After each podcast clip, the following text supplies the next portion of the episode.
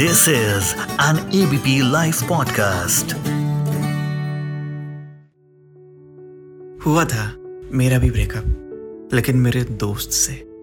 जग root जाए तो फ़र्क नहीं पड़ता, जग रूट जाए तो फ़र्क नहीं पड़ता। तू कहीं खफा ना हो जाए, उसका डर है लगता। तो किसी चाबी सा है, और मैं किसी खिलौने सा, जो तू उसको भरता है तो मैं बढ़ता हूँ।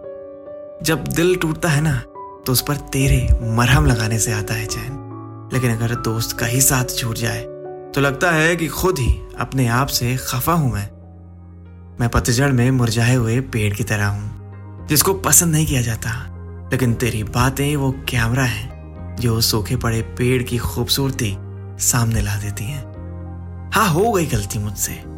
क्या इसी दिन के लिए कॉलेज में अटेंडेंस कम होने पर तुझे पापा बनाकर कॉल करवाई थी? या फिर लेट नाइट पार्टीज़ में एक दूसरे के घर ग्रुप स्टडीज़ का बहाना बनाकर जाते थे। सब भूल गया हम्म? जो हमारे दिलों के राजे खोलती, वो है मेरी तेरी दोस्ती। दस मिनट में आ रहा हूँ भाई, बोलकर एक घंटा मैं किसको इंतज़ार कराऊँगा? जब फेसबुक नहीं था तो तू कॉलेज की किसी भी लड़की से बात कराने के लिए मेरी फ्रेंड रिक्वेस्ट बन जाया करता था।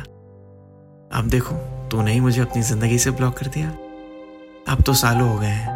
लेकिन तुझे खोने का दर्द और अफसोस आज भी पहले दिन जैसा है। आजा दोस्त, इंतज़ार है। तो हेलो दोस्तों टू बी ऑनेस्ट मैं थोड़ा सा इमोशनल हो गया था इस एपिसोड को शब्दों में लिखते वक्त।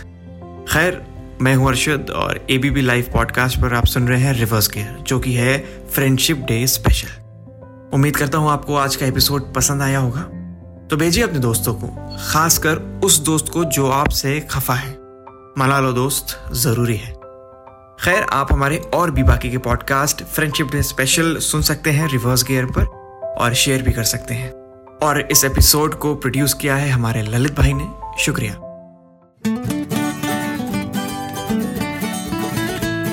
This is an ABP Life podcast.